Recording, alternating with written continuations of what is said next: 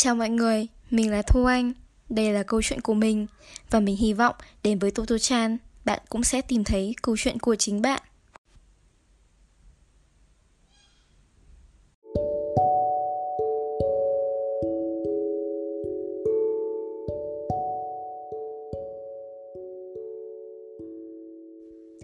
Đi cùng với sự phát triển vượt bậc của khoa học công nghệ, trí tuệ nhân tạo hay còn được gọi là AI từ khi ra đời đã được thử nghiệm và ứng dụng rộng rãi trong đời sống thực tiễn. Chúng được con người sử dụng để phục vụ cho các mục đích cá nhân và đóng vai trò hỗ trợ rất lớn trong nhiều ngành nghề, công việc và dần dần đã và đang trở thành một phần quan trọng không thể thiếu của kỷ nguyên công nghệ mới. Trước đây, khi mới bắt đầu ra đời, trí tuệ nhân tạo có thể dừng ở mức độ tính toán, sắp xếp.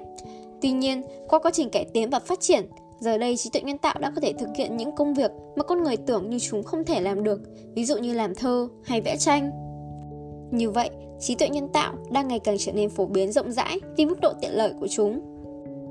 Thế nhưng, càng dễ dàng và tiện lợi bao nhiêu thì con người càng đặt ra nhiều câu hỏi về mức độ an toàn và tính rủi ro của thứ công nghệ này bấy nhiêu.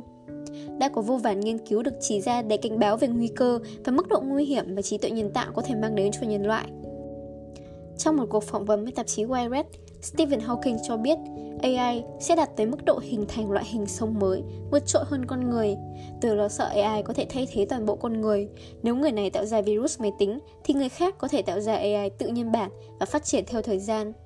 Đây sẽ là sự sống mới ưu việt hơn con người. Vậy thì mức độ ảnh hưởng của trí tuệ nhân tạo đối với con người bao gồm những gì? Trước hết, trí tuệ nhân tạo sẽ ảnh hưởng đến vấn đề việc làm và dẫn đến tình trạng thất nghiệp của người lao động. Trong tương lai, công nghệ hoàn toàn có thể thay thế được con người để thực hiện một số công việc lao động tay chân và các nhà đầu tư, các chủ sở hữu doanh nghiệp cũng sẽ ưu tiên sử dụng máy móc, khoa học kỹ thuật và trí tuệ nhân tạo vì năng suất vượt trội và xác suất mắc sai lầm thấp.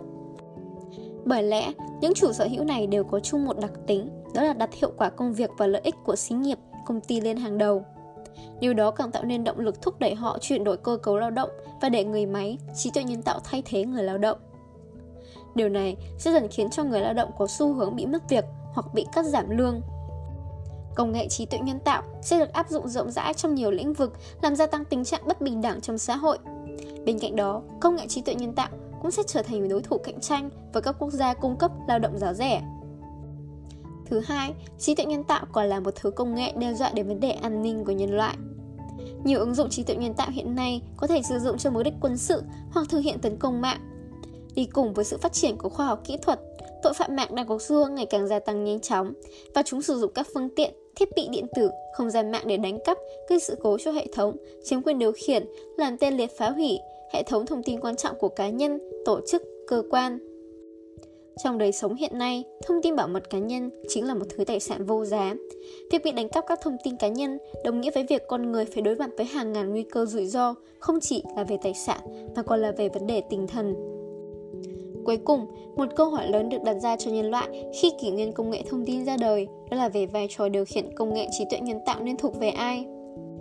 Bên cạnh việc phân tích các tác động của trí tuệ nhân tạo, các nhà nghiên cứu cũng cân nhắc việc nên trao quyền quản lý cho chính phủ hay các khu vực tư nhân.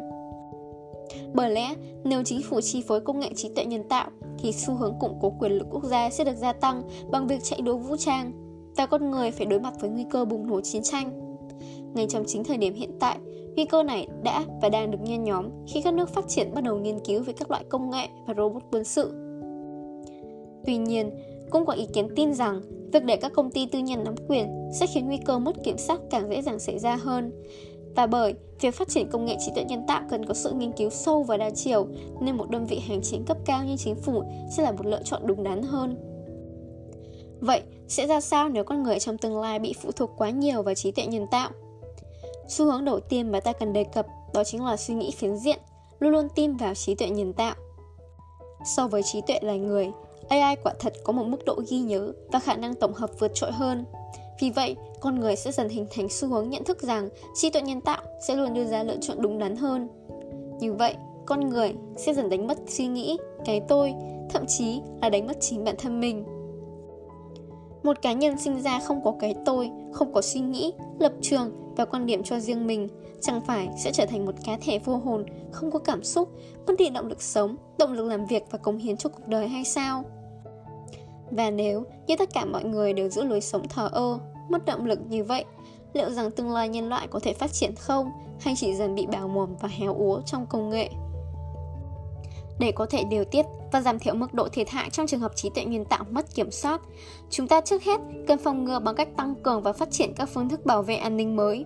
Điều này yêu cầu và đòi hỏi nhiều ở tinh thần đoàn kết của các quốc gia trên thế giới, để họ có thể cùng nhau bắt tay tìm ra phương hướng giải quyết và đảm bảo an ninh nhân loại vì một xã hội tương lai hiện đại, văn minh và phát triển lành mạnh.